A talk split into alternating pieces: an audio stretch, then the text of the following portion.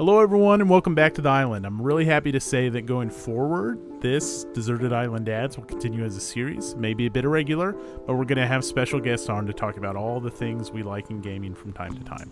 So, this is a special episode. It was a lot of fun. You may not have heard of him, you may have seen him on local TV access in Carbondale when he was representing his high school quiz bowl team, but by the time this episode, you will have been introduced to our good buddy Paul talked monster gaming, we talked all kinds of trains and 18xx gaming, and we answered the question of which game is better Victory Games The Civil War or Mark Simonitch's grand masterpiece, The U.S. Civil War. We, of course, did the hot seat and wrapped up with a lively, hearty conversation about train simulators. It's pretty fun. We're all over the place, but I really think you'll like this one. Kick back and enjoy it. Couple things. One, happy holidays if you listen to this over the holidays. To you, your family, your loved ones, thank you for making this a great year. Two, I do apologize. There are some audio issues on my end with some crackling that I wasn't able to edit and post. So, again, my apologies. I hope you bear through it. Enjoy this one. Sit back. Happy holidays. Ladies and gentlemen, welcome back to the island.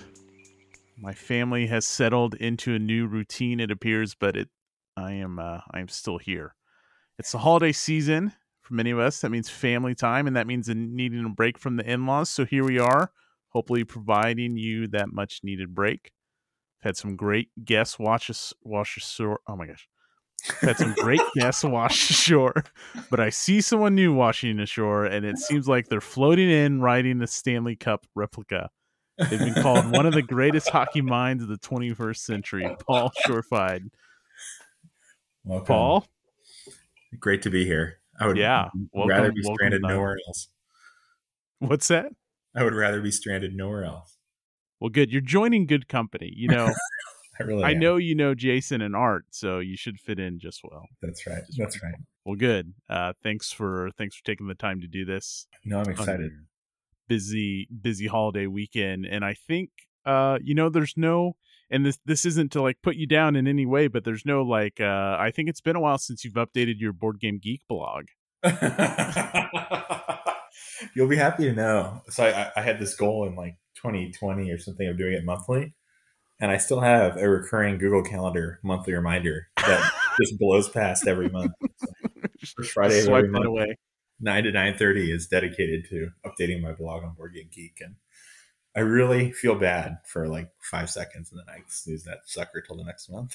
it's still That's there. A, when I had Art on the show, like I don't think he's put a YouTube video out in months. I mean, I guess he did have a flood, and like that's kind of explainable, but it's fine. You know, I think I've really created the perfect amount of online content for myself right now, and I'm just, just you know.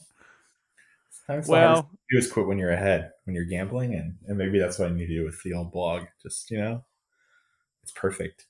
I, I don't even have a follow up to that. I just like I was like, man, I need something to plug for Paul, and then at one point I was like, oh yeah, he's really blog. There's really nothing. no, no, that's not true because my some of my best gaming experiences are are with That's you, true. Paul. That's true. Um, but story history. why don't you just take a second and uh, introduce yourself and, and I guess share whatever you want to share about yourself, what are your gaming interests and, and tastes. Sure. I, I know you're a war gamer, you're a train gamer, but yeah, tell us about yourself. Sure. So I kind of got into board gaming in like 2015 or 2016. Um, and I bought 1830. So I, I can't remember actually how I, I heard about 18xx games, but I, I worked at a financial firm and I, I liked the idea of this like stock trading game. So I bought 1830 and I spent like a considerable amount of effort dragooning people into playing it with me, and, and it was pretty miserable. Um, and then I actually, a former coworker of mine, we played a game. I can't actually remember the name of it, but did you ever use the like Java program that was like on your computer for playing 1830? Oh no, no way. I think it's called Rails. I can't remember, but this was like before any of the online stuff. Sure. There was this like program, and you it was like Vassal kind of like you would you would do a turn and then send a log file to somebody.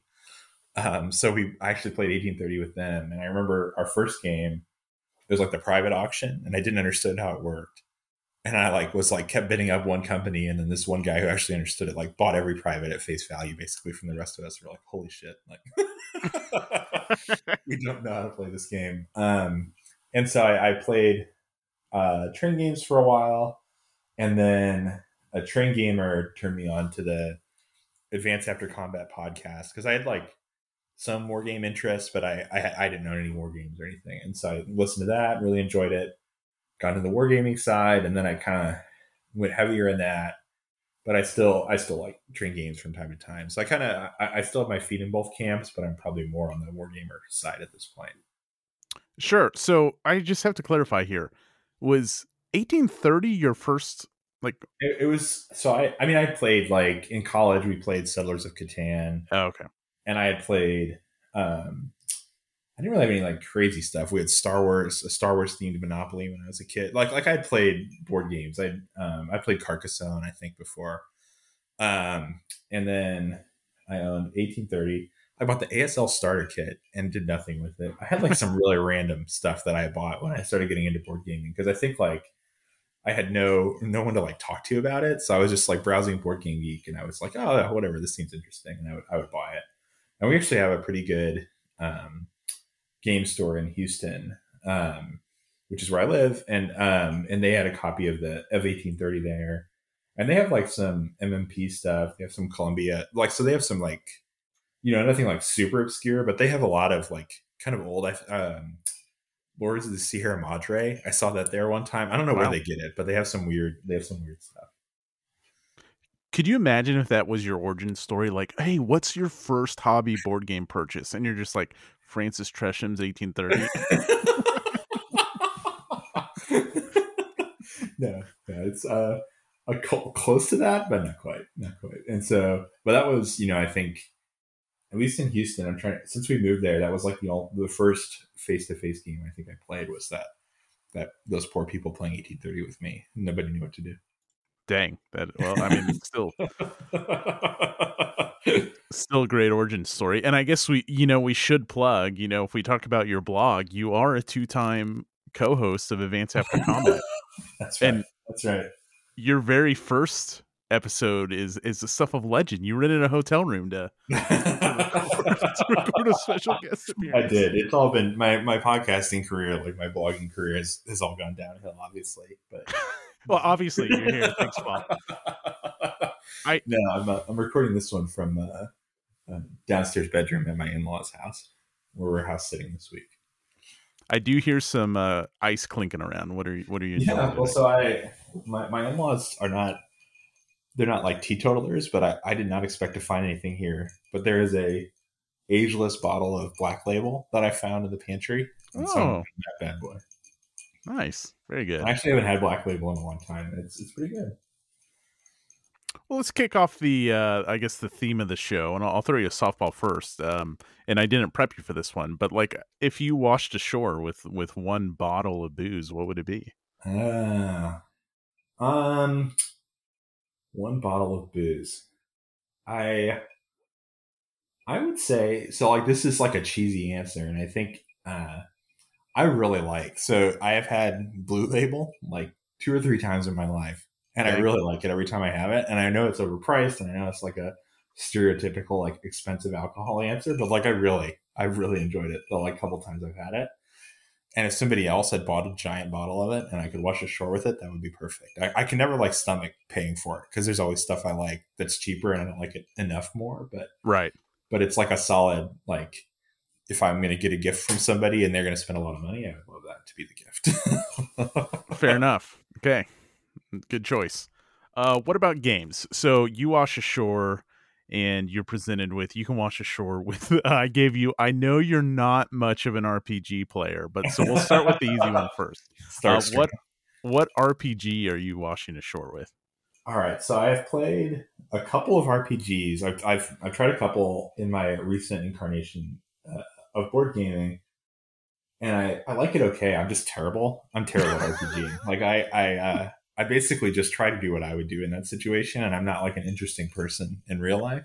And so my RPG characters always end up being not super interesting. But I'll I'll go with Um, I don't actually know the name of it, but when I was in high school, the longest I ever played an RPG was um, there was a Star Wars RPG that came out probably in like 2000, like like whenever Phantom Menace came out. Hmm. Um, and it was like D20, so it's like it was like Dungeons and Dragons. I think basically like you had the strength and dexterity, you know, whatever those like six skills or whatever they're called, right? Sure. Um, and it was the same, and you had like class. So it, it was like basically like Dungeons and Dragons ripped off for um, Star Wars. I think it was like Wizards of the Coast maybe on the Star Wars IP at that point, but we played that uh, with some friends for a few months. So that was like my most uh, long running RPG experience, probably. So that's what I'll go with is the unnamed Star Wars D20 RPG system. nice. What what what did you play as? Do you remember? Uh, so I was sort of like a disaffected, um, I think like Imperial. So this is like, we were playing it in like post Return of the Jedi. Um, Okay. And so I was like a like disillusioned former Imperial, like kind of just like washed up drunk dude. And so I was like, uh, kind of rogue ish. Um, I, I, I was like a blaster pistol kind of guy. I really didn't want to be a Jedi. I Uh-huh. think you could be a Jedi in that. Um, and I really didn't want to do it. And I, so I was like a blaster pistol intelligence type person Nice. Well, and just stuff. sort of like trying to bring the party down as much as I could because we had a lot of very very earnest people in that group and I felt like somebody had to counter that counter that energy. This is way too happy around here. yeah. All right, before the before the uh, black label kicks in and we get to the real meaty conversations, let's get the one that most people probably I don't know maybe they want to hear about it, maybe not. But uh, you're you're in a similar boat as me. You have two young kids. Um, Yes. Have you had any success, and and if so, what what extent uh, introducing games to the kids? Uh, I have had mixed success. So my kids actually love playing Candyland, which is not fun at all for me. but I, I feel like duty bound to play it with them. So I play a lot of Candyland. Um, I've pushed various games um, with my son more than my daughter, just because he's a my son's seven and my daughter's five. So I, I, I like he tends to get the brunt of it just because he's older, and I, I think Mhm. he can do more stuff. Um, we did the Hollandspiele game Blitzkrieg. Have you seen that one? Yeah, yeah. So But, we played uh, that, and he actually liked that one um, because like he could kind of understand the rules. It's like kind of like a roll to hit, and then you have like a strength on your tank, and you can move, and then your tank is used, and you can kind of use a turn to flip them all over. So there's like a little bit of strategy where it's like you know, do I want to use all my tanks before I flip them, or do I want to keep flipping over my tank that's close to you and shoot at you? And so he he liked that. Um, we played I'm trying to think of like the most we did the when he was little we did the Haba games. Uh, Sure. And I think the one that we got the most mileage out of there was the Animal Upon Animal, which is like a stacking game, and it was actually pretty fun. Um, we played that a lot. And the Rhino, have you seen Rhino Hero? Do you know what I'm talking about? Sure, that's another stacking game, right? Yeah, yeah. So those two we played a lot of, and then now um, I tried Commands and Colors Napoleonics with him once, and he liked it, but it was like a little too long. You know, he was getting tired of it at the end, but he liked it initially, where it's like moving around and shooting. And he also really likes Pokemon cards. So I bought there's like a starter box of Pokemon cards you can get for like twenty bucks, and I think it has like three decks in it. Um, and we've played that a few times, and he really likes it. Um, so so I'm hoping to keep that going. But I, I I've like I found if I can kind of like tease it and then he actually asks to do it, it's better than if he feels like I'm making him do it. Sure. which I think yeah. was kind of my problem earlier on. So I've tried to like play it cool lately and and uh and I solo game at home a lot. Um and so I'll kind of leave stuff out and he'll come and ask me about it and he'll help me do a few turns and stuff. So that's that's fun too. That's great. I mean, like, so uh, you know, my my kids are are quite a bit younger, and you know, my daughter's interest so far in anything historical obviously is laughable. Like, what's that on the table? And then she knocks the counters. Around. But I do think that like keeping it short is, especially at Yeah. their age and younger, keeping it short to hold their interest. Like, Well, I just don't expect her to grab 1830 off the shelf like you. You never know. You never know. just just put those share certificates out and just let them sit for a little while. See, if, see what she does. See this paper train, honey? see this see this diesel train? Yeah, you could save up for a better paper train. Or you could pay out to shareholders. You know, maybe that's how you want to your company. Man, she's gonna be so jazzed tomorrow when I let her know what what's what's on the agenda. no, it's tough. I don't know, and I I, I don't really know how because I feel like I when I was a kid I loved playing games. Um, yeah, and I I don't feel like they. So my I was like a pretty nerdy kid, and my son is like athletic and he wants to go outside and like play football or baseball all the time, which I like too, and I, I do that with him. But but I feel like he's just not. I don't know if he's going to get into it as much, at least as a little kid, as compared to me.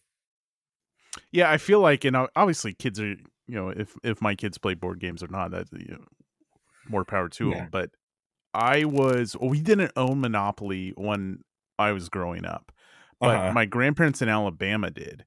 And that's like all I wanted to do as soon yeah. as shoot shoot bottle rockets. I'm not kidding because bottle rockets were sold year round. It was shoot bottle rockets and play as much Monopoly as I could. Well, yeah, it's like it's like there's something about it not being like not being accessible. Like there, my grandparents had a this card game called Mille Bornes. I don't know if you ever seen it. No, it's like a fr- it's like French kind of. It's it's made by like Parker Brothers or something. It's not like exotic, but it's all in French and it's like a car game. But I just remember like we would always want to go over there and always wanted to play that. And and there was like there were cars that were like bad for the other person's car, like he had a flat tire or something.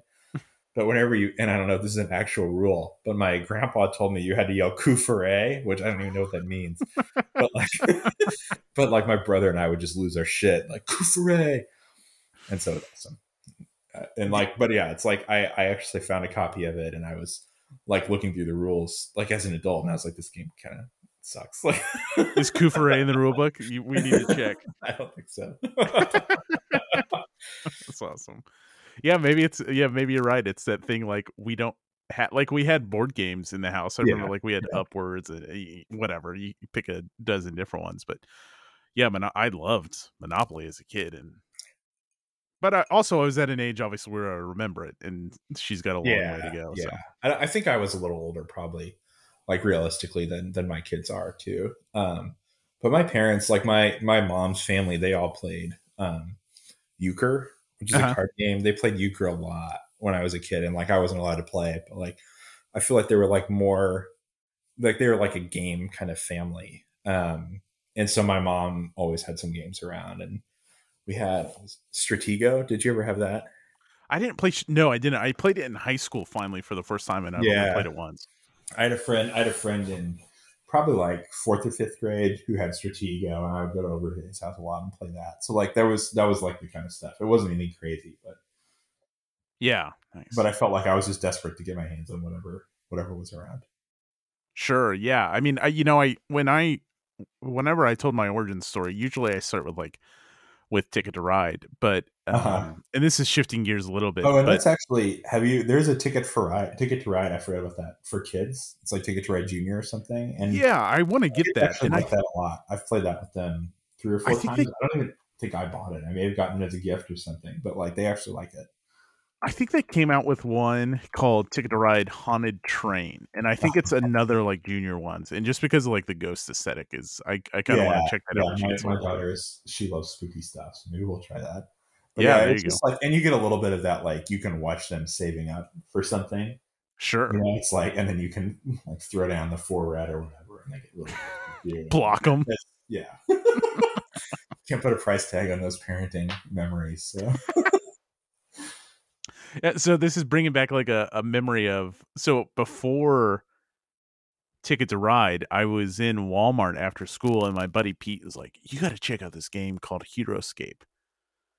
and I saved up like I didn't work in high school, but I saved up my allowance or whatever, and uh-huh. like we played around with his copy, and I loaded up the cart with everything Walmart had Heroscape, and I still have my Heroscape stuff. Nice. Um, and we like saw someone we knew from high school and I just like ghosted the cart. Like the cart kept rolling down the aisle and I just like walked away because it was so embarrassing to me. Like we played games, but like I was buying like this wasn't Monopoly or something. Like this was Right. way intense. And then Yes. I loved that shit. We made up our own rules for Heroscape and stuff, but Yeah. Nice. Nice.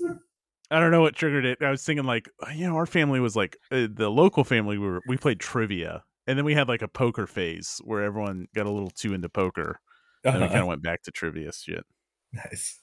Yeah, we had a I had a similar I, I didn't have like a buying moment, but I was the closest I had. So I there was a this the town I grew up in had a a store which was like they had some board games, but it was mostly like minis and like trading card stuff. But they I would do like I would play Magic the Gathering there and we did I would do like booster drafts or whatever. And it was in the same strip mall as a liquor store and a little Caesars. And so I would walk over and get those five dollar hot and readies when I was playing Magic, and I had like a similar experience where I was in there and like I don't know, like a girl or uh, like a cool kid from high school walked in. It was like, uh, yeah, I'm also driving to a cool place with my pizza, not shuffling down the street to eat the entire thing while I play Magic together. Oh, five dollar hot and ready's next to a Magic the Gathering shop. This seems like a real they, dangerous. printed, they printed money there. yeah, yeah, yeah. Someone's a fucking genius, is what it really is. Well, good. That's a good. That's a good segue. Um, let's. What what card game are you washing ashore with? so I went back and forth on this one. Um, I kind of have like so. The first thing I thought of was innovation, and I think somebody already did that. I, don't know if it was J- or he may have done Glory to Rome, but somebody somebody I thought did innovation. And so yeah, then, Jason did one of the two. I think it was Glory to Rome, but yeah, and so I, I was going to pass on that one, and then I had two other options. So if it's allowed, I was going to say Pax Porfiriana, or is that not a card game? Yeah, that's a card game, right? I mean, it has chips in it, right? But there's and there's the tableau, but but I feel like you don't need a board. Sure. So I was going to say Pax Porfiriana, um, but then I also I played a ton of Magic Gathering back in the day, um, and this would have been like uh 10th edition i think was like the end of my magic career. Like between 6th and 10th edition was kind of when i played magic. Um but i have recently started playing the, the ipad app and, and i've enjoyed that. Well, so and we I'm could. I mean. I think I think Magic is like the safe pick, right? Because that offers you know countless possibilities with That's all right. the different That's right. formats. So let's go with Porfiriana because I I think that's an interesting choice. Or right. I mean, you can watch whatever, whichever one, whichever one you want. yeah, I, mean, I feel like it's more it's easier to watch a show with porfiriana right because it's a thick deck but yeah. Are you bringing like the whole cards. library, and are you bringing we like could use some we could use some seashells or something for currency and we'd be okay Sure, yeah. Well, we have all the currency we want. We're just stuck on the island.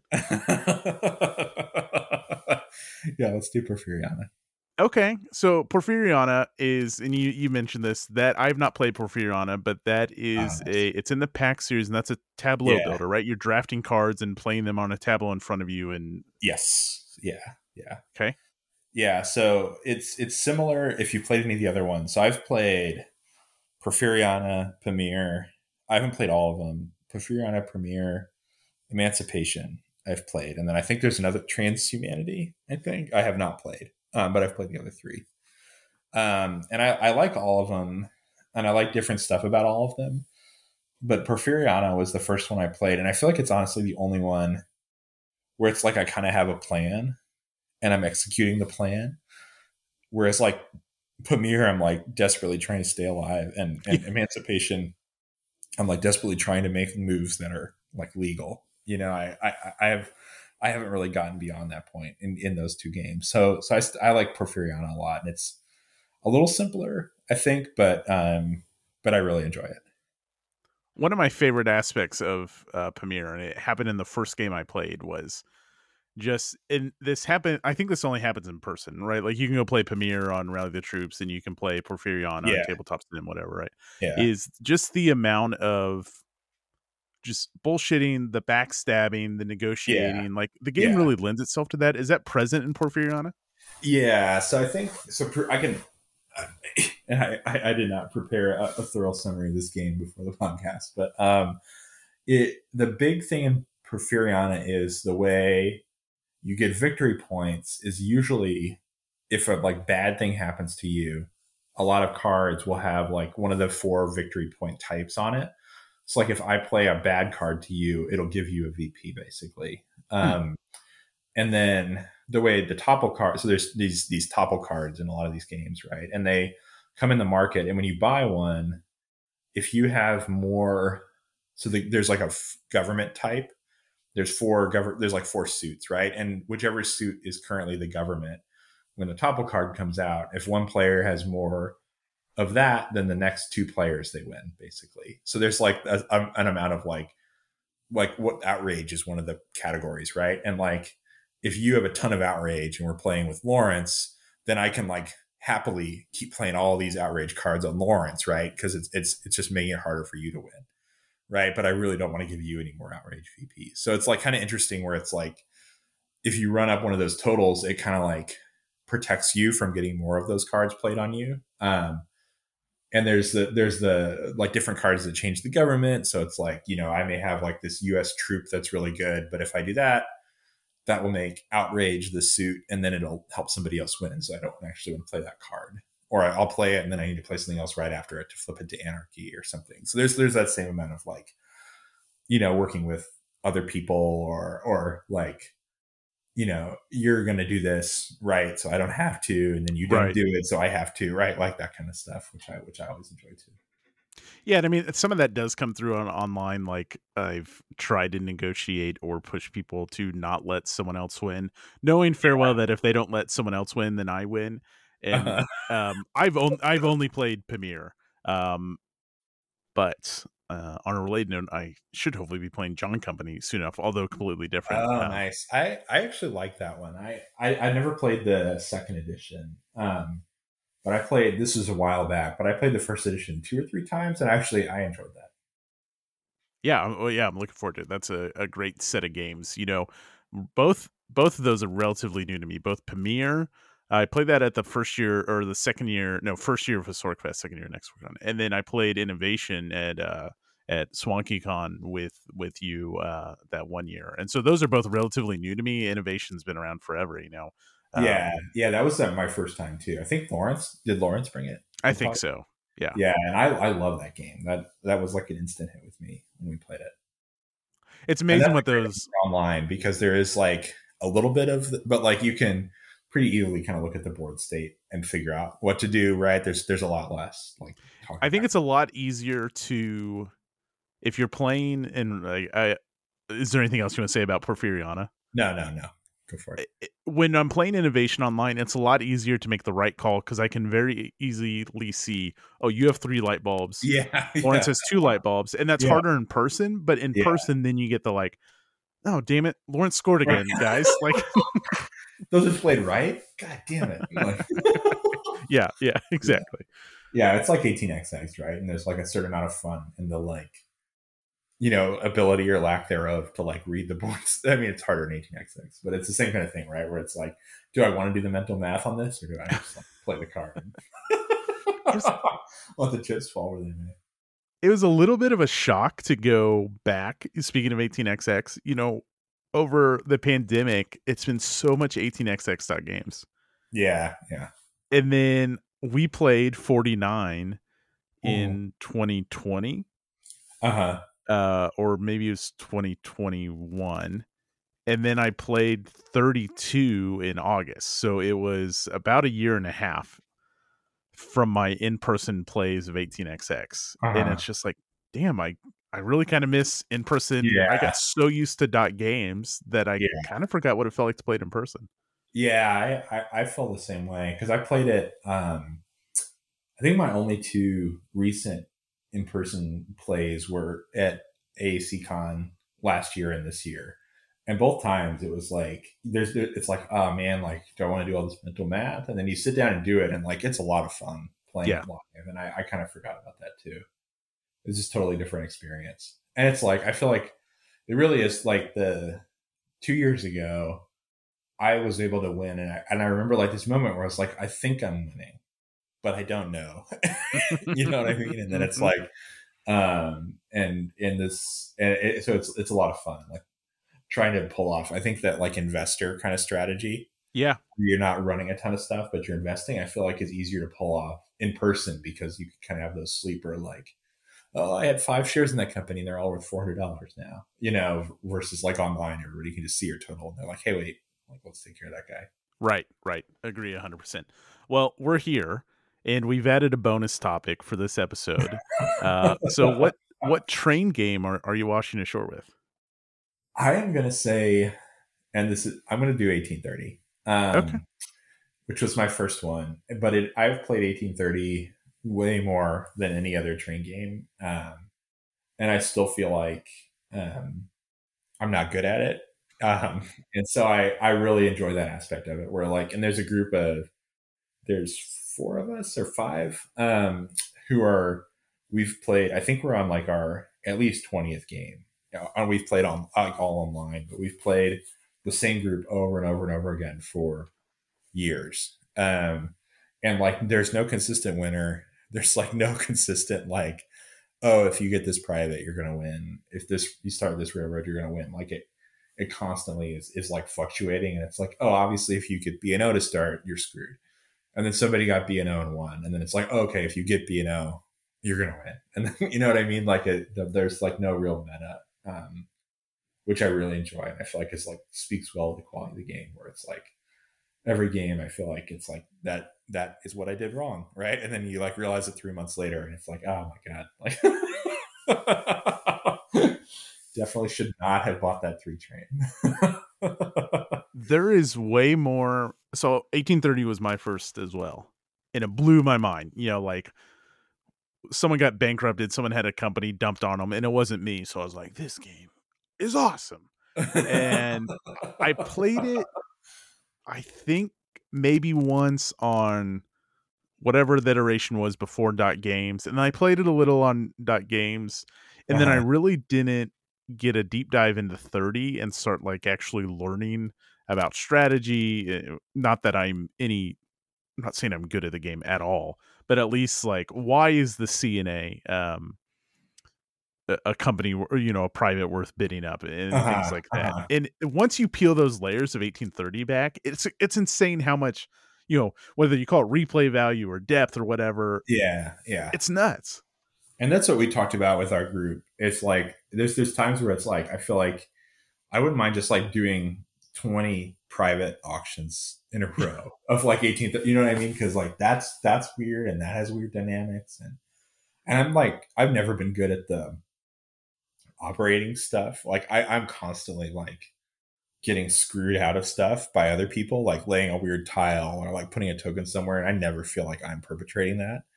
And i'm like terrible at that part of the game but just the the like financial shenanigans and the timing of train purchases and it's a lot of fun. There's a lot of there's a lot of stuff there, and like you said, like I I don't know how, I have not won very many times, but like I always feel like I get something out of those games every time we play. Yeah, there's a new layer exposed, and it's some of those older games, and I don't even know if you know. Similarly, I've played 32 straight games, more than that now because I haven't logged them all of Chicago Express with the same group, yeah. just on instant replay, and you know yeah. that's another. It's not near as old as 1830, but I do love there is really something to be gained from you know playing something on loop like that. Oh yeah, yeah, we did that. So actually, Chicago Express um, in Puerto Rico. So I, back in the pre-pandemic era, when I was working in the office, whenever my boss, I like I was on a team for three or four years, and we like everybody loved playing games, um, except my boss. so whenever he was out of town, we would play games at lunch and we would do that. We had we did Race for the Galaxy for a while. Then we did Puerto Rico for a while. Then we did Chicago Express, and Chicago Express was great because we could get like at least two games. So there's like one guy who was super slow in this group, um, but even with him, we could get at least two games of Chicago Express in in like a lunch hour and not feel too guilty. Nice. Um, and that was great because it was the same thing where it was like you know stuff would feel broken and then not broken and like like just playing with the same people and like watching those little like metas get formed and then get trashed by somebody else and like like you never develop and then somebody would develop to like slow the turn down or whatever and be like ah that's what you yeah you know we had like uh the group chat we use is called no one ever gets to chicago and when we started out no one ever gets to chicago but now i feel like sometimes uh-huh. we do get to chicago and you know, yeah. sometimes we don't yeah, and like the what's the, is it PRR? The one with three shares. Yeah, PR. Uh-huh. Right. Like like we had this huge stretch of time where that was like a total dead end because like every time it would go like one one one and nobody would bother. Right. Like like building it out. Uh-huh. Um, and then and then all of a sudden, I think somebody got two shares, or like one of the people with one share didn't have anything better to do, so they were building it out, and it was like then everybody tried to get in on that earlier, it was it's it's fun. It's a good game, I think. Is there a, really like like since that I tried it once when it came on Board Game Arena, and I liked it, but but I just really missed that like vibe of like playing it live, and so I, I I feel like that kind of ruined the online version for me. I haven't really gotten back into it, but I, I should give it a shot. It's, it's a good game. I can definitely see like the live thing, and we've only done uh, uh, online, but I could see the life thing coming through just because of, of plays with with Dutch Inner City, which we don't have to like go into, but it, Yeah, it's similar in the yeah. sense that there's so much analyzing to be done that I think there's like so much discussion.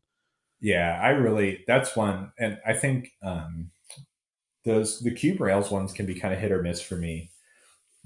But I really like Dutch Inner City. Um, I've I've only played it like three times, but it that was at Donkey Kong, right? When we were Mhm, playing it. mhm. Yeah, yeah. However many times we played it there was that that was my only play. But but that freaking like when somebody runs out of money, the auction ends thing. It's like I, I loved it. That's a great game. Yeah, and I think if you tried to translate that online, like there's so much dialogue on like Yeah. well if you go out of money that ends the auction and like you're gonna Yeah. lose you're gonna lose a certain aspect of that but it's also like at the same time i'm very thankful for dot games because you know now playing something i would play once a year or very slowly online now you know hundreds of, of plays on, over dot games yeah. 100, sure, 112 sure. 112 dot games plays is what i've played and I, I, so I'm actually sometimes torn on dot games because like, like I, I get a lot more done, but I do feel like back in the old like, whatever pencil and paper like spreadsheet era of online 18xx gaming, I did, I did, I played less, but I feel like I thought more about what I was doing. mm-hmm. Um, and so I feel like that gets like I, I will sometimes get into the mode of like I'm going to open dot games and I've got whatever five minutes while I'm waiting for something at work or whatever, right? And I'm going to bang out some dot games, um, Right. And I just kind of like plow through everything I have open, and and I feel like um, because it's so easy, sometimes I don't I don't put as much thought into it. So it's like I feel like it's sometimes like a double edged sword. and that that's that's what happened to me with um so if anyone's you know we've we've gone on this crazy roundabout talking about train games but 18xx.games is a web-based platform to play a wide range of 18xx games and one of those on there is 1817 which for a lot of people is like the like heaviest perhaps Mhm. Train game it's it's got a lot of different levers to pull. You can short shares you can merge companies and it's it's a great game but part of my problem with 17 was exactly what you just talked about paul where i was just going through the motions and it wasn't until i was like i want to retry 17 and try to you know our our buddy lawrence is great about giving advice that just flies over my head and then like so i'm going back trying to read some of his advice and like trying to make sense of the game and my Yeah. appreciation of 1817 was a game i really couldn't stand never thought i would like it and now i'm i'm all horned up for 1817 it is it's just fantastic Yeah, yeah. It's I, and I actually had I have this like very vivid memory of back in the spreadsheet era. We were playing a game of eighteen seventeen, and like I had the same thing happen where like um I remember I like thought a ton about it. Right, like it was in an SR, and I had a great plan for the next SR. So we went through like the there's two operating rounds and these two merger rounds, and then the next stock round comes back around, and I had exactly six hundred dollars. And then I was like, "Oh my god, I had a great plan, and I have no fucking idea like what what I was going to do with that." And it's like it was just totally gone. It's like I really should have like I spent thirty minutes thinking about that. I really should have spent thirty seconds and like written down what, right, what right. the end result of all that analysis was. Um, but yeah, I feel the same way. And like I, I unfortunately like I felt like I was not like good, but I I had I was okay at seventeen, and then I didn't play it for a long time, and now I've come back and I'm like, oh my god, like I'm terrible at this game. But it's it's a lot of fun. I I really think the the shorting mechanic in that is like a game changer, and the like growing companies up and like do I keep a two share company around so I can take all the money and have all this cash at the end of the game, or do I want to grow and do a 10 share and build the share equity and sell the shares? Or, you know, I, I think there's a ton of interesting stuff in that game. Yeah, yeah, totally. Is, is there is there an 18xx game that nearly rises to the level of 1830? Uh, I would say my second favorite. I mean, I I haven't played any other one nearly as many times as 1830. Um, I think if I was only going to bring another one, it would probably be 17. Um, I I really like that one. I, I, guess I'm more on like the shenanigans side of, of 18xx gaming than the like route building side. Mm-hmm. Um, I've played 49 a few times. Um, and I never feel like I really have gotten it. Um, I'm trying to think what else have I played a decent amount of. I've, I 1870 is one that I like. Other people like more than me, and I keep wanting to understand why. And I I haven't gotten there yet with yeah, same here, same here. And I love so, 32, but 70 eludes me for some reason. I I don't get the love for it. Yeah, I, I, don't know. Yeah. Why yeah, I'm trying. I, I, 17 would be my number two, I think. Um, and then after that, I feel like beyond those two, there's a ton of them where I've played like, or not a ton, but like like uh, everything else, it's like one, two, three plays maybe. You know, so it's it's like you know I haven't put nearly as much thought in anything else as I have as 17 or 30. Sure. And like, have you played 67 or 61? Either of those? I have, yeah. So I like um, I like 67 pretty well. That's the one we played two years ago at at AAC Con. Um, I like that one better than 61, but um, yeah, it's tough because like I I always want to try new stuff and like try other ones, but then there's also just that great feeling you get when you're like really humming with one of them and you you know what you're doing and you're trying different stuff versus like you know just just not doing boneheaded stuff or like playing it because you thought it was 1830 and like forgetting some rule until way too late to fix sure right. All right, I'm gonna throw, and I guess I shouldn't assume, but I think is maybe a throwaway category here, um, and that's Deserted Island Miniatures game. What's Washington Shores? that is, yeah, very close. So I'm gonna, I, I have, I will say, it's basically a throwaway. I'll say, I'll just, I'll tell you my two anecdotes with miniatures gaming. Um, so I in high school had bought one squad of Space Marines from Warhammer 40k, um, with like you know a bunch of my hard-earned um, IT help desk money. Um, and I like got some paints. I had a friend who played. I had a couple of friends who played Warhammer 40k, and like I got or borrowed some paints from one of them, or paint. Yeah, I guess paints is the term.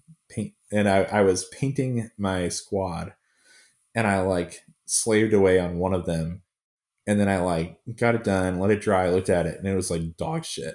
And I was like, all right, no, like I, I don't want to spend a bunch of money, spend a bunch of time, and then be like dissatisfied with the outcome.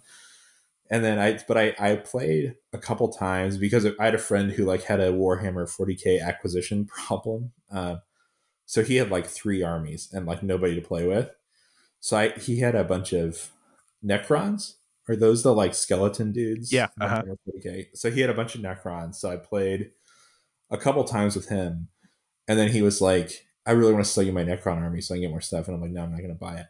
He's like, what if you just kept the Necron army at your house so my parents didn't get mad at me about having too much Warhammer stuff? So I, I, I, had in my closet a bunch of Necrons, but I, I don't think he ever actually got any money out of, out of me. Um, and then I gave him back when I went to college. So that was one war game experience. And then and I, I really feel bad because I can't even remember the name of the system, but I played a World War II minis game um, in New York, and I think it was Flames of War, but I'm not sure.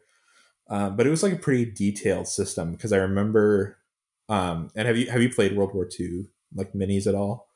I've I've not played, but I've read through the rules and painted a little bit of, of something called Chain of Command, but I've not. okay, okay. This, this one, it, and if it's not Flames of War, I apologize to, to everybody who has to listen through this. But like, it's like pretty detailed because like I remember you could like hit, and then you'd hit different parts of a tank, right, and then like roll to see what happened. And I had a tank like blow a tread, and then you could like get your tank crew out to try to fix it. Like it was really cool. And there was, um, we had like a referee, a guy who I think owned the minis. Um, and he was just kind of like teaching and refereeing, which was really cool because like, or he was playing, um, I think he had like half the Germans or something because he was playing too. Um, but then like on my half, he did some like double blind kind of stuff where it was like, he had like a Stug or something, you know, and there was a hedgerow and you're kind of like creeping past it with your squad and like um, Sherman, and then like Uh, like of course like you you sort of like are like all right like there's no way he's in this corner so i'm gonna like go for it and so you start driving and then like immediately he throws that mini out and like just totally blasted my sherman and, and so that was a lot of fun and, and sure. he like a hidden hidden machine gun in a building but so i think if i was gonna bring one it would be that which i unfortunately don't don't remember the name of but that was like by far the most fun I ever had playing minis. I just I just don't have the time or, or inclination to to really invest in it. So you're just washing ashore with someone else's painted. That's collection. right. Yeah, I want I want a lovingly painted set of minis from this this this guy in New York who who had a sand table and all this stuff. Like that's what I would wash ashore with. but I don't want to do it. Not him. Just yeah. no, he's he's more than welcome to wash ashore with me if he can be a part of the deal. But at least at least his minis. Nice. Well, since we're on the topic of uh, war games, uh, although we're not on war board games yet, let's let's talk about something that I've wanted to talk to you about, and I know that our our buddy Lawrence. I didn't know how is, long you wanted to save this content. I was. That's ready. Exactly, and you know where this is going. and I think what I'll start with is just a, a a simple choice. If you had to choose between Victory Games, the Civil War, or GMT's, the U.S. Civil War, which would you pick? I would pick the U.S. Civil War. That's beautiful. That's exactly what I wanted to hear, and I guess I guess we should we should talk about why. So, what um, you know, we don't meet bi-weekly but we, we try our best we've had a group of four players that have tackled some four player games and we've also carved up us civil war and uh, victory games a shout out to to carl and rex uh, and we're right now we're going through Victory Games Civil War, having already completed U.S. Civil War. Yes, and I think three of the four of us are in agreement that U.S. Civil War is uh, superior. But Victory Games is is a, is a great game. So um, they're yeah. both strategic yeah. Civil War games. But but why do you like uh, U.S. Civil War more? So I think, and I and I'll be like totally honest.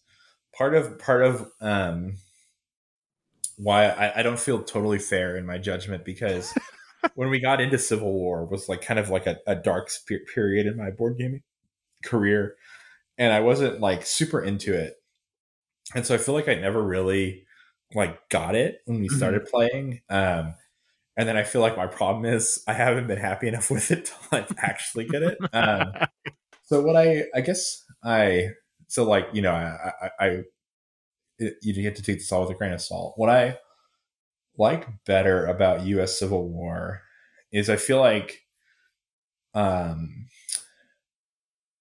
it feels easier to me. Like I, when we played this U.S. Civil War, and I'm gonna like definitely mix up the names three or four times while I talk about it. Um, when we played the GMT U.S. Civil War, um, it felt like I would have an idea about doing something that was like a Civil War thing right? Mm-hmm. And I was trying to do it in the game, um, and and it would like work or not work, but it it felt like I was like, you know, whatever. What would like John Fremont from St. Louis want to do, right? And I'm going to try to make my guys do that, and maybe it'll work, maybe it won't work. Um, and the Civil War, I feel like I'm like constantly trying to like figure out what I'm allowed to do in the game, right? You know what I mean?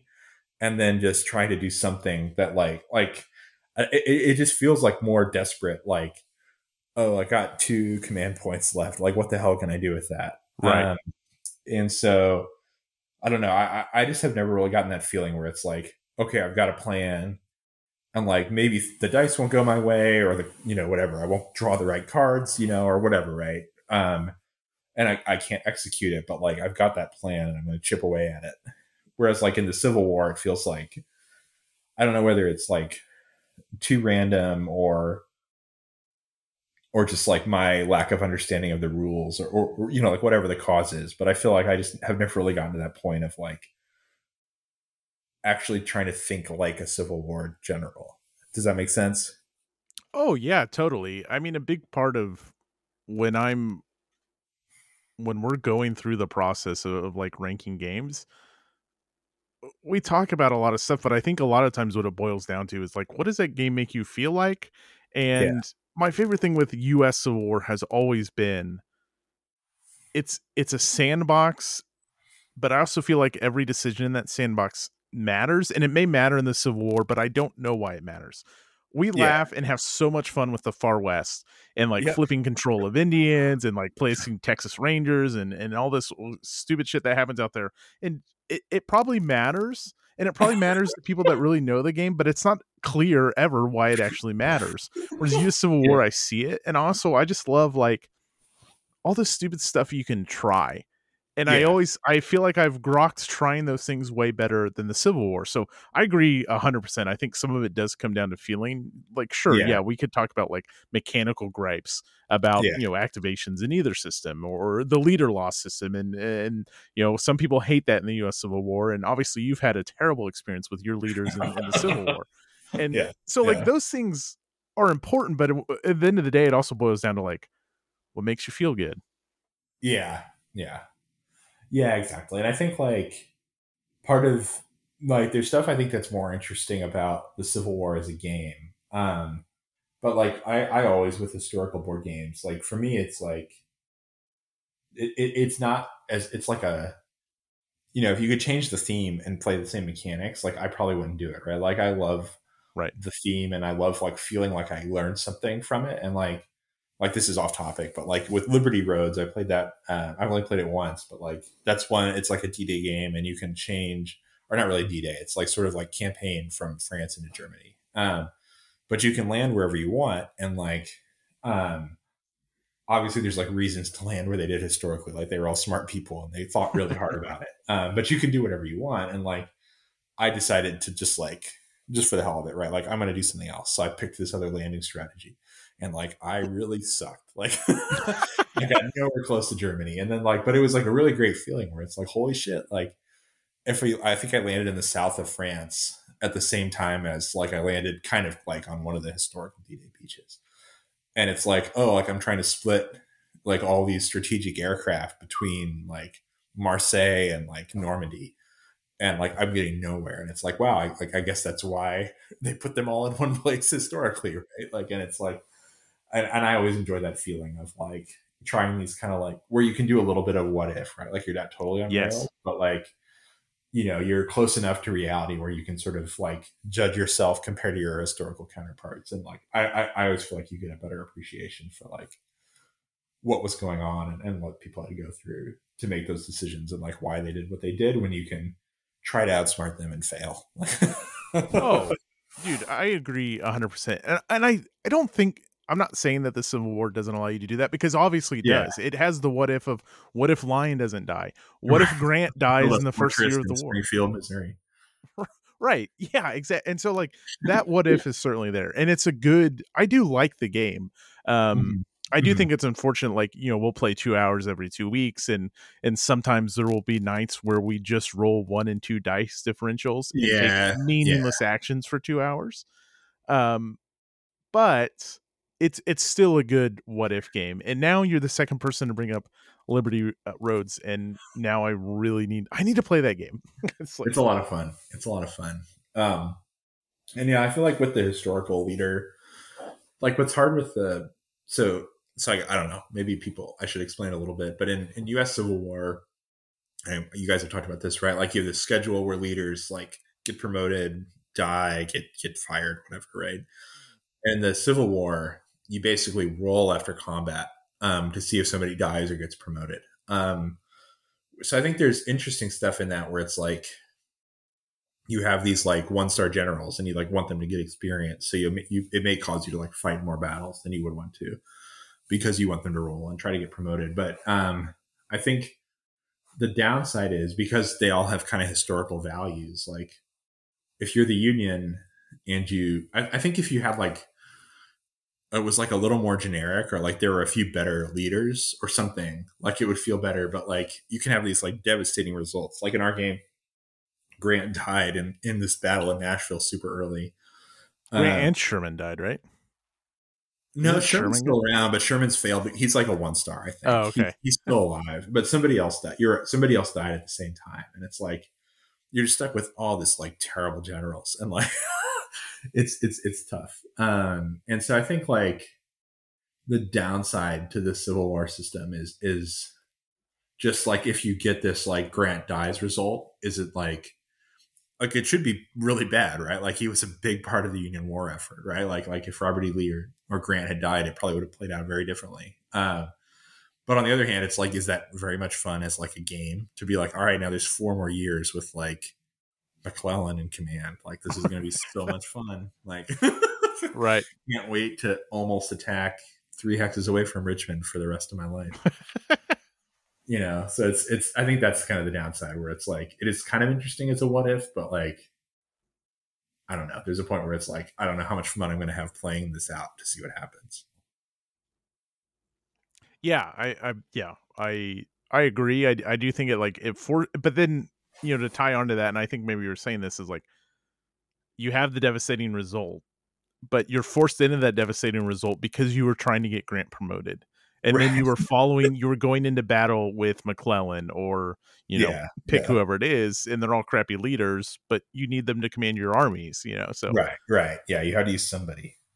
and people And may all you have that. left is like Banks and McClellan and it was the I can't remember the other guy, the other New England politician general. but yeah, yeah, it's it's not great right now for the Union. That's all I that's all I have to say. Yeah, I, I think your best shot now is Lyon, which uh, getting him promoted. But- Yeah, yeah. Lyon flip a few more counters in the far west, and, and everything will fall into place.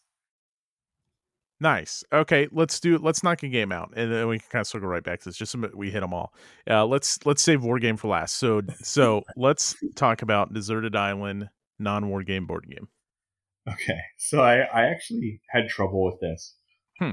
and then I, I picked something that I think has like very low replay value, um, but I, I've had a lot of fun with, and I so I did Trivial Pursuit Genus Edition. Oh my. So uh, I had a, uh, my best friend when I was growing up. His parents did not have a ton of games, but they had this like 1980s Trivial Pursuit, hmm uh, and we played that a lot. And like, I what I Was it was it a blue box with a yellow label? Yeah, yeah, yeah. No, no, Okay. no, not yellow. It was like blue and it had like orange print on it. Yeah, yeah, yeah, yeah. You know what I'm talking about? Yeah, I, I'm I'm almost certain that's the one that my family played. Yeah. so like what was fun about it was like, you know, all the questions are like who was the best at X or like what was the biggest city or whatever, right? And you're like this extra layer of like in 1982 or whatever. Like who was the player? Like and so it's like I, you know I, I we we had like a lot of fun. Like, I played a lot. Um, so that's what I would watch this show with. You're gonna be stranded on an island, and you're gonna pick trivia cards from 1982. This game is banned at our family get-togethers. Like eh, I'm, I'm almost certain we're talking about the same one. Yeah. And my, yeah, a family member and his spouse like do not play trivia games anymore. Period, because of this game. Perfect. The island was getting too chummy, so we needed something to like. fill it. It could be Genus Edition. Choice, Paul. so how did it? Can you do you mind telling why? So why why is it so bad? Oh, be, well, so uh, sure, it's uh like it's it's largely my brother, and he laughs about this. But every question he asks, he acts like he knows the answer, in like a really and like I think it just gets to his wife, and like they just like it. It's like a no go anymore eh, because of just like the arguments that either happen, but uh, in particular, it's that like every answer he's like, oh yeah, it's um, uh, and she's like, you don't know. yeah, I know what the most popular movie was in 1982. Yeah. Ah. you know what? I'm gonna have to. I'm gonna have to scoop a copy of this for uh the next convention we're at. So I actually did. So I actually got a copy. I was at Goodwill with my kid, and there was a copy there for like seven dollars or something, and I picked it up. And it doesn't smell great, but it's the real deal. It's got all the questions. So I, I, I do have a copy of it, and I was really proud to snag that bad boy. You need I'm to sure like just throw a throw a dryer sheet in there. Yeah, That'll get you a long way. Man, the same friend, he did not. It wasn't as good of a purchase. He bought a suit at Goodwill when we were in high school oh my gosh. for fifteen dollars, and it had a twenty dollar bill in the pocket, so he made five dollars on that. Whoa, I don't know where I saw that going. So so yeah, you know, you can. It wasn't the best Goodwill purchase I've ever seen, but it's it's number two. Yeah, here's I'm looking at some sample cards. So it's what's the most attended sport in the U.S. But that's in 1982. Yeah. yeah, here's one. Who was the commander of the Starship Enterprise? Like, yeah. Uh,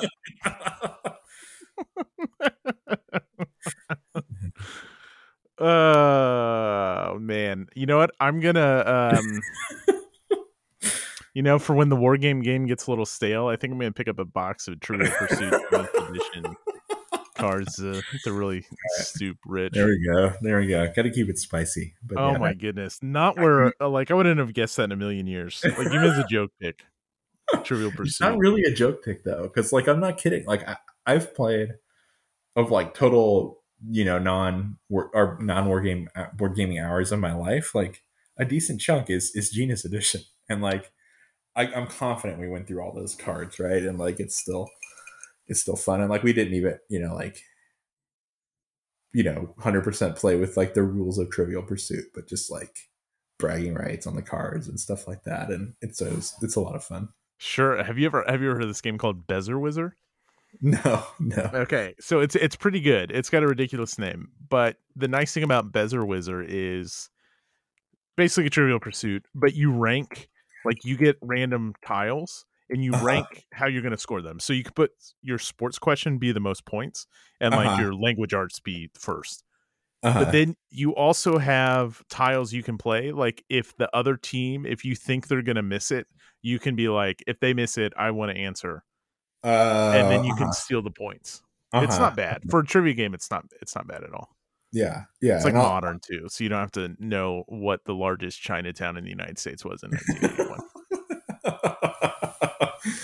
and I'll, I'll I'll caveat this whole thing with like you know I already said I was like a pretty nerdy kid. I was like a I was a quiz bowl, you know, proud quiz bowl team member in in high school. So I, I love trivia. Had to bring up Quiz Bowl, huh? Yeah, I had that. I I uh, glory- I didn't old make the glory team. days. what did you I say? tried out. you tried out? I tried out. I didn't make the team. Really? Yeah. Oh god, you could have been on our team. We were desperate. We had there was you know there was all walk ons in the the OTHS quiz bowl team. Oh man, yeah. No, we actually Lansing on, Lions. Um, I don't know if it's available, but there was a in Carbondale, Illinois. There was a like public access, you know, kind of TV channel um, at a you know like a college there, and we would go there like once or twice a year, and they had like a high school quiz bowl show on TV. Um, and so you can maybe find it on YouTube. I don't know if it's like a thing, but but I was definitely on TV. Oh, look at you! Hear Yeah. that, folks? yeah, at like 9 p.m. or whatever. Like we would drive down there, drive down to Carbondale, record at like 10 p.m., and then drive back to O'Fallon. Well, you know what's going to happen when I do my uh, Willie Guys Sunday sit down, like intro, for the hype before they get to the actual recording. Is I think I know how to plug you now. Uh, I don't as the seen on Carbondale Public Access TV Quiz Bowl. Oh, that's awesome! What a pick! yep. All right, yep. well, there's no way your next pick ever lives up to this. So why don't you just go and give us your deserted island war game? all right. Um, Can I guess? So- Can I guess? yes, you can guess. Is it is it strategic level or grand strategic level? Ah, yes. Okay, because I, I could see you going one of two ways. So I think I know what it is. Go ahead. I won't steal your thunder. All right. So I was gonna say, can I? I, I have like a real. So I was gonna say Axis Empires is probably my. Um, That's what I was thinking. that's that. That's what I would go with. That's like my favorite game, and I think it has like a good replay value. But I also, I love like and like who can talk about monster games. I love monster games, and I also like kind of want to sh- wash ashore with like Atlantic Wall or like one of those like giant Goss D Day kind of games, and like or if there was like a giant Goss Market Garden, that would be even better. But like I kind of want to wash ashore with one of those because like I never, I know I'm never going to do it otherwise. Um, but I think I'd have to go with something I've actually played. I feel like even if I was on a desert island, maybe I would still be intimidated by Atlantic Wall and like never quite get around to it. Like I'd start building some coconut contraptions or something. Like just I've got 25 years left on this island. I'll yeah, get to that next yeah, year. next year, next year. so now I, I, I think it would, I think it needs to be Axis Empires. Nice. Yeah, and as I said, that's a grand strategic game and uh, plays four players really well and has a lot of different. Not crazy in the what if sense. Like, yeah, sure, you can have, um, you know, Finland join the Allies or whatever you want. It. The one thing that I wasn't like, I really like Axis Empires. I think it's a great game. It's it's not my favorite by any means. Yeah, I yeah. feel like some of the sandbox things kind of like it's cool that they can do it, but they don't matter that much, and maybe they wouldn't have mattered in the actual war either. But Yeah, yeah, yeah, and I think um, I think one drawback to that is also like, and I think like that's why it's kind of nice is the desert island game. It's like, so in, in Axis Empires, and I can't remember if you've talked about this on the podcast already, but but you have like a, a deck of cards for each country, and you kind of play cards um, seasonally. Basically, you play like four cards a year, but it's not like you know you're not drawing a hand or whatever, right? You can pick any card you want but that sort of dictates um, the course of what you're doing. And so I think there's a, a decent amount of like pressure to to do pretty historical stuff. Like I think because a lot of them it's like a choice, right? Like if I play card A, I'm going to throw card B out. Um, and I think what would be cool on a desert island is like if you're only going to play the game once or twice, I think you really do kind of want to stick to the historical cards. Um, or it's not going to be like you. It, it would be pretty easy to like blow it up early and like like it not be a very interesting game. Um, but what would be fun on a des- desert island is like you know you could do like what if like there's like a nicer Germany right like where it's like oh I'm going to try this diplomatic card instead of you know producing more stuff or like the U.S. can give the Philippines independence instead of trying to like basically like build up their their army more. Um, and so I think it would be fun to go through and, and like try some of that other weird stuff if you had unlimited time and willing victims and you could you could do it a few times i think it would be fun to kind of dive into those because i in my plays i don't think um I, I I've, I've played it a few times not a ton but like i've never really done anything too wild so it'd be fun to like go through and actually try some of those cards where it's like that's almost certainly worse but like it would be fun to to see what happens man, that's that's crazy. Even just talking about the game for a little bit, and that's kind of a game where like. I don't know. If you would have asked me last year, like I'm good with it. I don't need to re-say that. But now, when you mention the seasonal cards, and now I'm remembering like picking your upcoming cards and and kind of Yeah. committing to like a plan. It's like, oh, Yeah. oh shit, I could I could replay Axis Empires. Yeah, yeah, and it's and there's enough like, and I don't know. Every time I've played it, I've like shot myself in the foot with that process, right? Where it's like, you know, it's like, and the other there's like summer is one extra turn, so it's like you want to play like a good card during summer because it's going to fire one extra time, and then like Oh yeah. I invariably like it's like oh shit, like I put a crappy card there, or like you have to play a production card every year and you can only play one, and then it's like oh I definitely picked one for winter, right? And then you like flip it over, you're like god damn it, Like, you know I I've done that enough times too, which also is like a a, a good fun factor in the game. Oh man, yeah, that's that's bringing a lot back. Dang. It's, it's fun. But you had you had really shitty luck in so like that was when I joined the group, right? It was like right after you guys played. You did you do the Europe one? Yeah, so And it all started. A really shitty go of it. Weren't you in?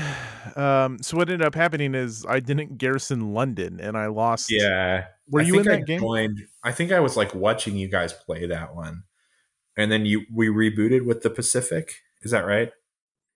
And that was the start of four players. I think the three of you were playing. Okay, it was so and it I was, was Car- just watching, Carl Lawrence. and I was just watching, and then we rebooted and added Pacific. I think, and that's when it became four people. Yeah, and then Carl had uh, the worst die rolling I've ever seen, and so we kind of abandoned the game because Germany was so far behind after awful, awful rolls. Like it was so bad.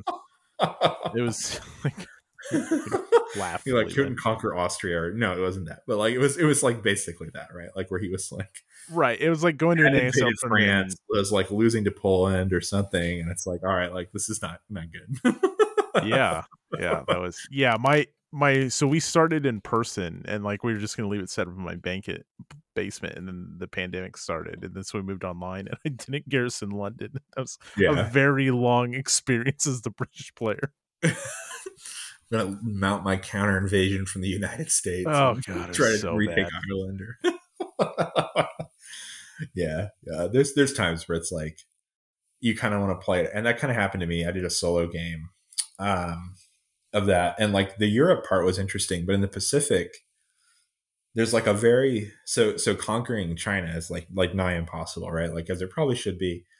But it like you can knock nationalist China out of the war. And I did that as Japan. And it like really came down to like like I think you have to occupy like every city and take yeah. a certain number of VP hexes. It's hard. And like a Chinese unit had like sprung up and retaken one of the cities. And it was like literally like the last turn I had the like peace with China card out or whatever, right? And I had a combat and it was like I need to roll a four or better to kill that Chinese unit, and then like a three is like a retreat or something, right? And they could lose a step and stay in the city. And like so it was like literally down to like that last die roll and the Japanese version of me got it. And and that game was like just totally busted at that point in the Pacific because the Japanese had these like giant armies in like you know wherever Rabaul and, and, and like Guadalcanal and the U.S. player is like desperately trying in like 1944 to take Guadalcanal, and I was like, all right, like I may as well just put it away. Like, right, it's never going to happen.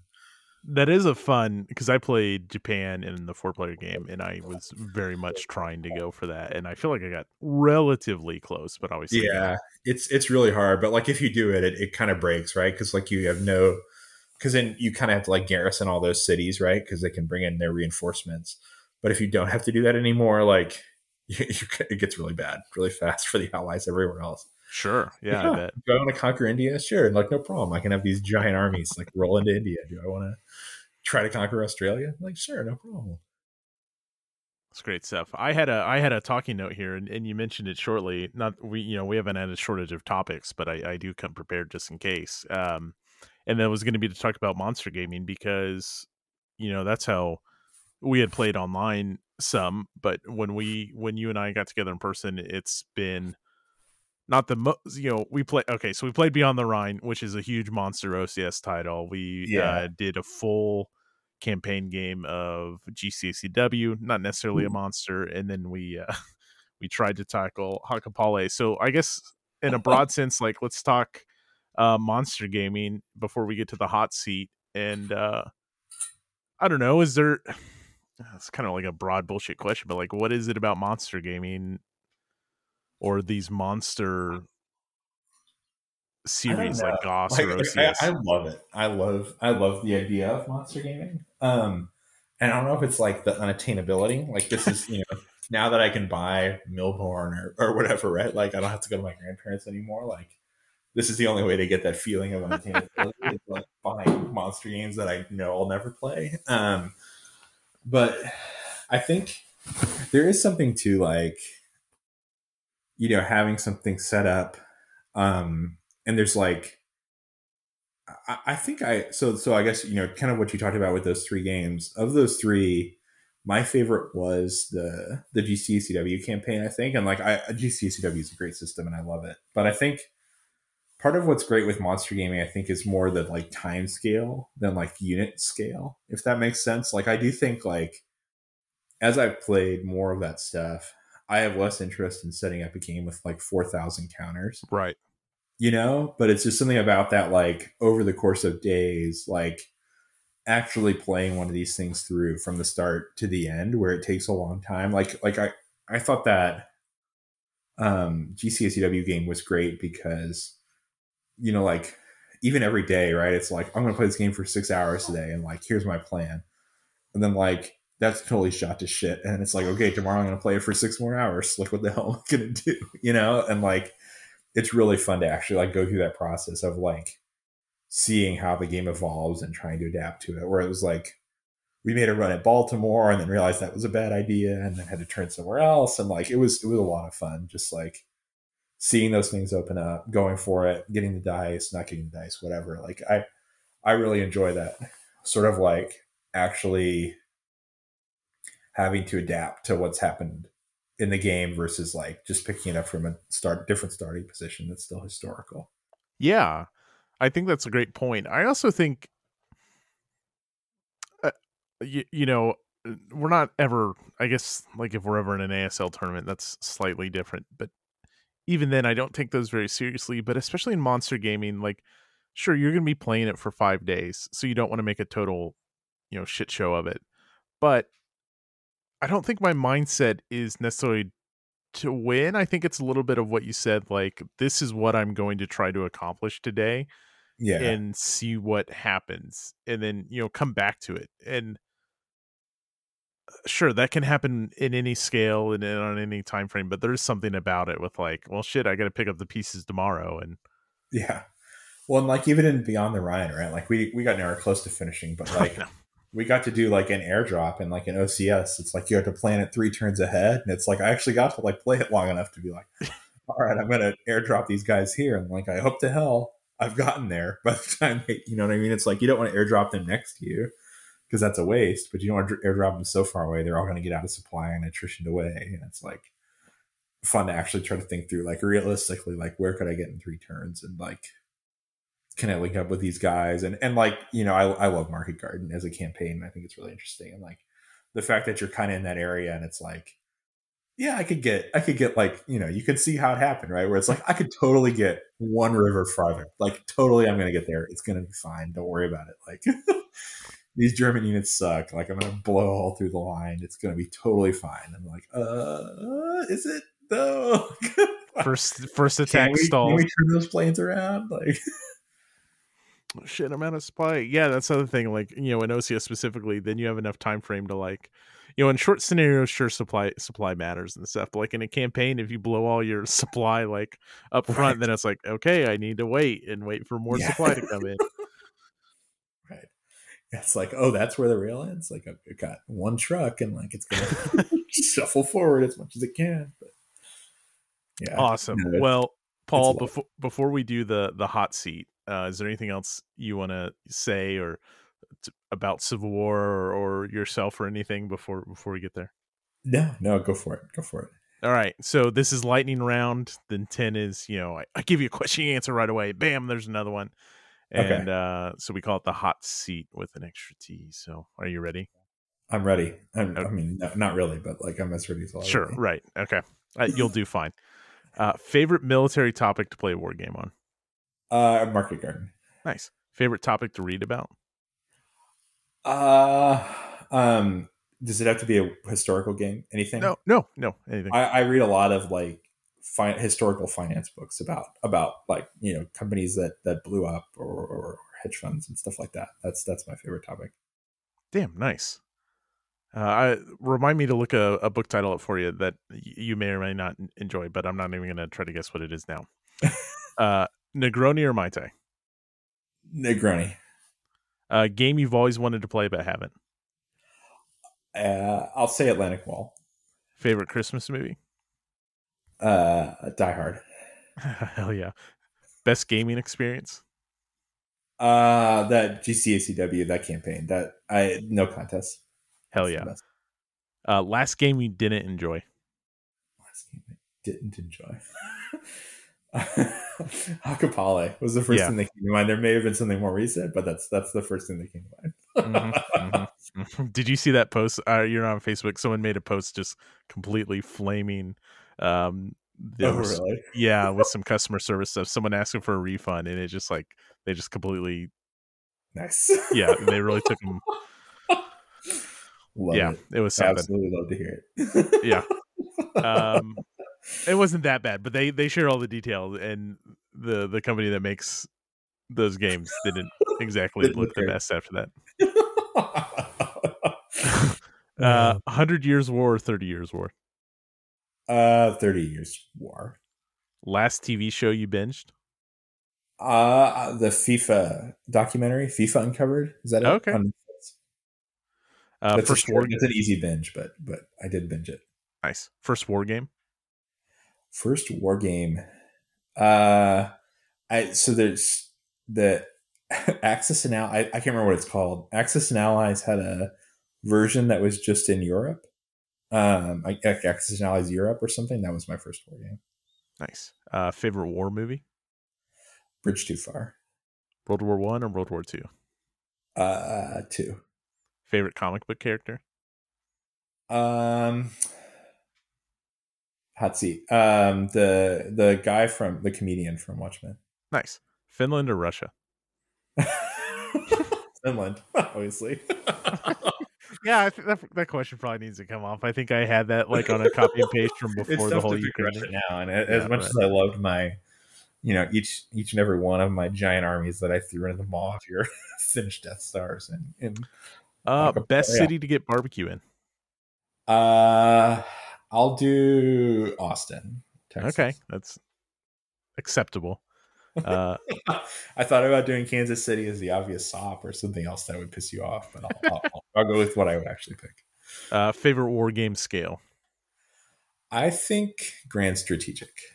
Nice. Arsenal or St. Louis Cardinals. uh, I'll go Arsenal. I'm- Whoa, I'm, I'm all in this year. You're I'm all in. I'm all in. Nice. Uh, game on your table right now. I nothing. I just picked up a game, um, but the next one I was gonna. I, I really want to try GBOH, so I was gonna try a small GBOH scenario. Oh, nice. Uh, Antietam or Shiloh. Uh, Antietam, Smoky Jazz Bar or Tiki Bar. Tiki Bar, Fiction or nonfiction. nonfiction. Who wins the 2023 Stanley Cup? uh, Islanders. Favorite book.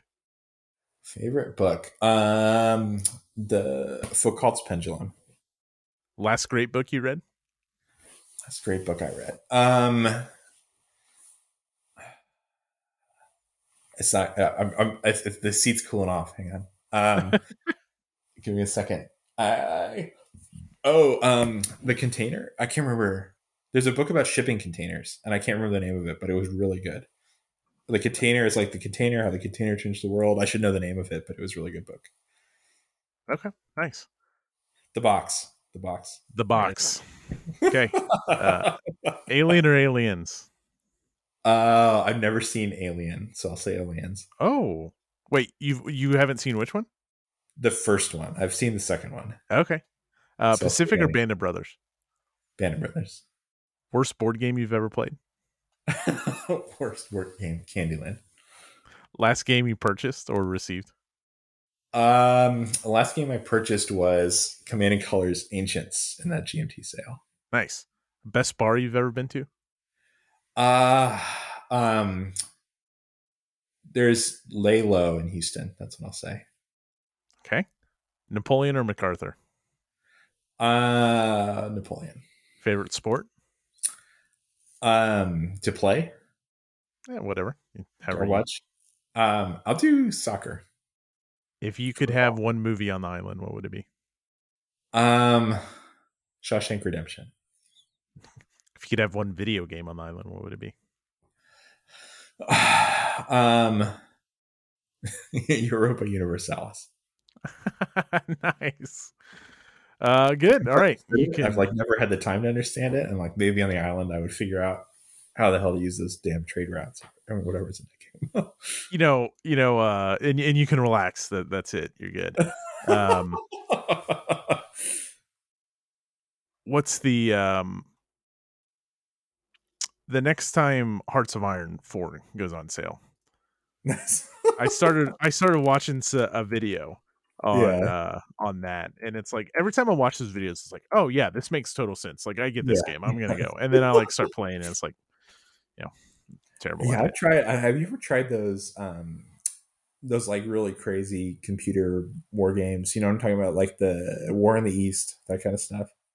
no but someone did just post one like as we were recording and right before we started uh a new Flashpoint game and it looks pretty cool So I, I I did buy. I have War in the Pacific, um, and like that one is one where like I opened it, and I don't think there's like much tutorial or anything, and like you open it, and it's like there's all these like transports with like 400 people and 80 barrels of oil or whatever, like traveling around the Pacific and like I've opened it and it's like I like click around a little bit and I'm like, oh my god, like this is never gonna happen for me. Like I, if I can't handle EU four, like I, war in the Pacific is never gonna happen.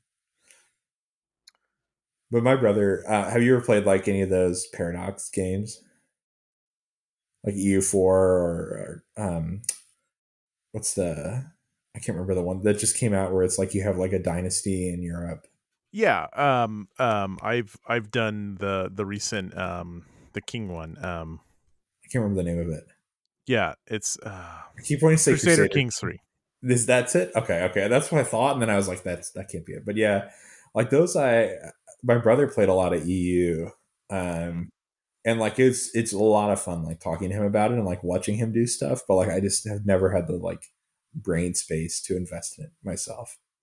Oh yeah, I've there's people on my friends team with that, that literally have thousands of hours in it, and it's just like I that sounds outstanding, but yeah, I, I just yeah, it's just like where I'm at in my life. I can't because you know I, you're probably have the same problem, right? Where it's like if I want to like and and like I actually really that's why I enjoyed the train simulator because like I oh we didn't even talk about train simulator. Yeah and I was I, I was gonna bring it up if you didn't. Oh, so good. But like because I, I, just I, I never play video games and it's like if i'm gonna like sit down and do it it's like i'll have like 45 minutes and like if there's something where it's like i had to think back to like a month ago when i spent 45 minutes on it like i'm, I'm screwed. Like there's there's no way i'm ever gonna like do well at that but like train simulator it's like you know whatever else some shit at work shit at home whatever sit down it's like up oh, there's that automatic brake. like yes yes exactly there is something so therapeutic about train simulator and even and my wife has gotten into it too american trucking simulator i uh-huh. i like train simulator way more and it's way yeah. more it's a different experience american truck simulator feels more like a game uh-huh. um but yes it's and it it's also like there you don't have to spend the 45 minutes just to learn something not alone right. recall it each time you're just and going they've got all those routes where it's like how much time do i have like i bet i've got 90 minutes like boop, yeah. like well you know now they have a save feature so we're in uh, a modern nice. era i could try one of those long but like i don't want to save it i don't want to pick it up later like i just yeah. want to like go in there it's like I, I i i used to wash my car a lot and it's like the same problem with like that where it's like there's a lot of like problems at work where it's like I can't solve it today or like it's going to take a long time and it's like there's something to like sitting down it's like oh no these freight cars are here and they need to be over there. 30 minutes later i solved that problem like done. Hell yeah. Like feel pretty good about that. Yeah so we're talking about train sim world 3 and there's there's all kinds of different train simulators out there. I like train sim world 3 because it looks yeah. great and it's not the most in-depth simulator like it still feels no. like a simulator and that's it, but like with the freight i so i did try a couple of the it's just like different modules right different locomotives and stuff and i tried some of the passenger ones and they're like a little too easy yes you know? like yes. you're kind of like oh like i want to go 300 miles an hour and it's like okay i got you um whereas like the the freight one like there's a little bit of skill right like it's not super hard but like you know it's you, you kind of gotta get a feel for the brakes and how to apply them and like if you overshoot it, you're screwed because you got to like back all the way back off. And and so like I, I kind of like that one where it's like there's a little skill, but it like you said, it's not like I'm toggling 18 levers with this crappy like mouse right. interface, right? Like there's not a ton of inputs to it, but like there is still enough like thinking to kind of feel good about yourself when you're done.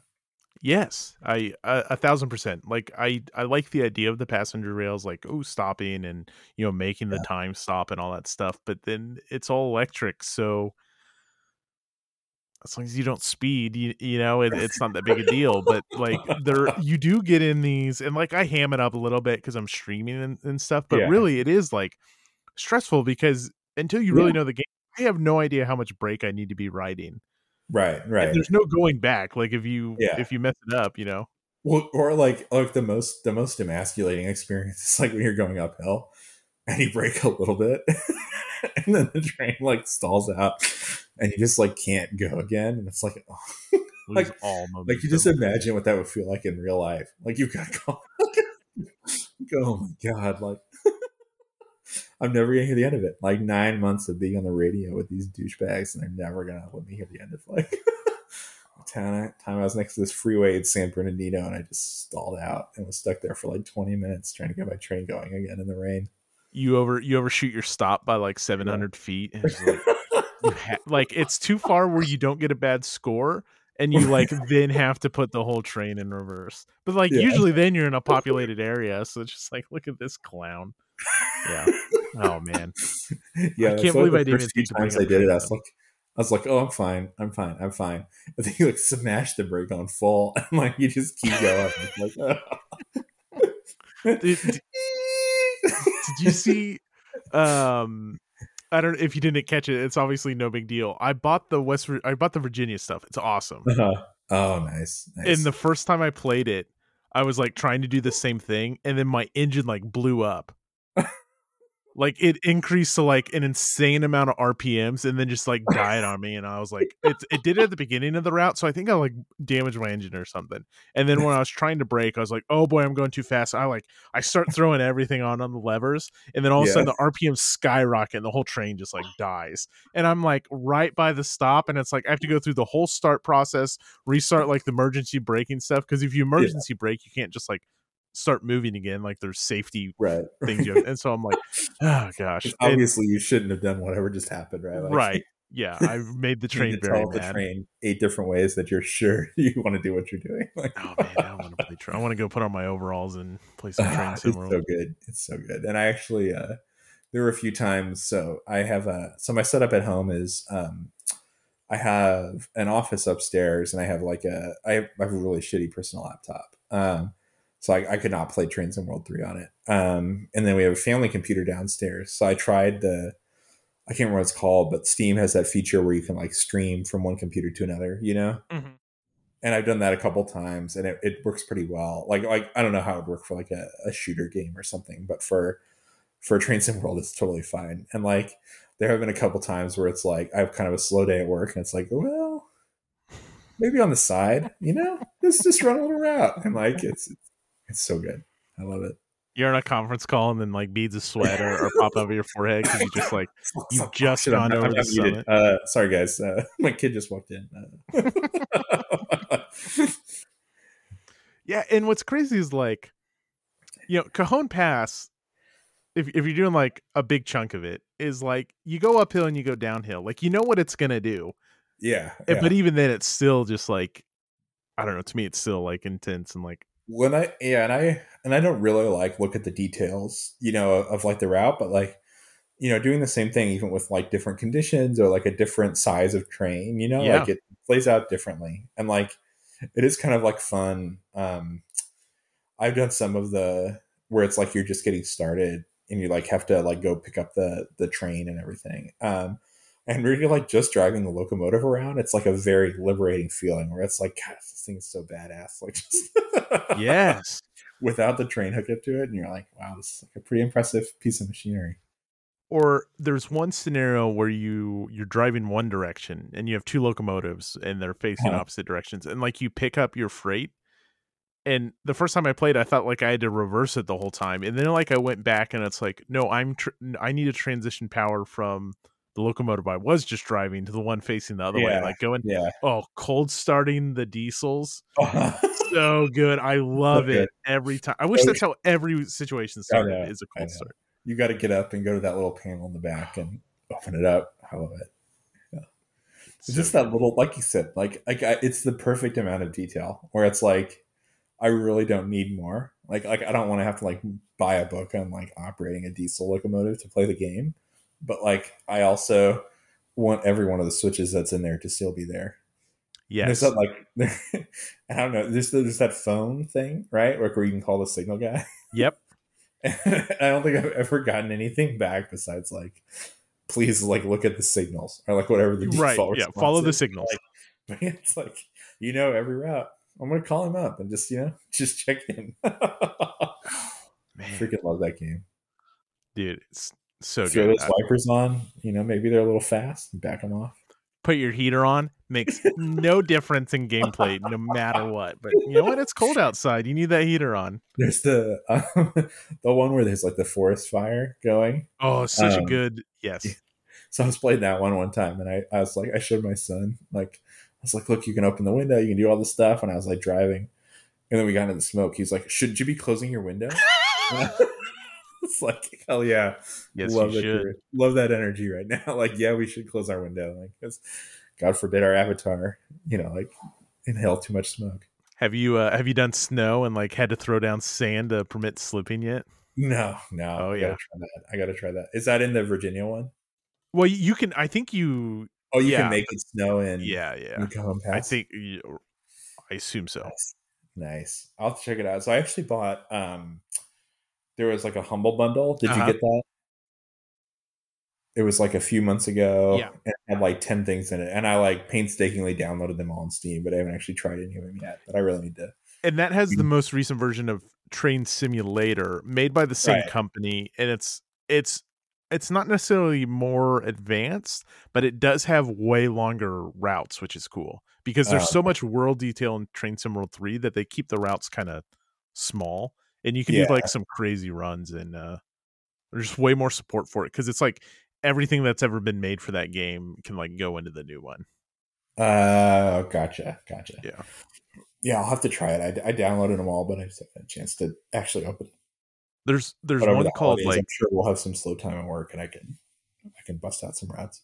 Sim 8 or something like that. Uh, uh, no, that can't be the name of it. But y- you can like it's the detail is insane. Like you're naming, you're customizing which cars you're picking up and stuff. But you can play multiplayer, Oh, nice. and I think I think people can play as like signal operators or manage timetables. I think I, Oh, I don't know. I haven't looked into it that much. I could do it, and I could tell you follow the signals every time. no, I'm actually looking for advice. Just follow the signals. Oh, oh, Oh, man, but- what a so instead of that that here I stand game that I can't do, that's what you really need to organize. It's like a four player all day train sim. That's right. We just need two others. You know, we work on it. Yeah, yeah. I'll be somebody can be the guy just sort of standing in the yard watching the trains leave. just With guy holding a lantern. Love this game. Ah, Oh, awesome. And Paul, thank you so much for uh, giving up your evening, uh, oh, sitting down and pleasure, chatting. my And pleasure. Thank you for inviting me on the island. it was uh, it was a real pleasure. I hope I hope people really enjoyed that train sim content at the end. Oh, you know they did. Uh, happy to. holidays to anyone that has made it this far through the Charrington World Talk. Uh, thanks for listening, and uh, we'll be back. All right, thanks, Matt.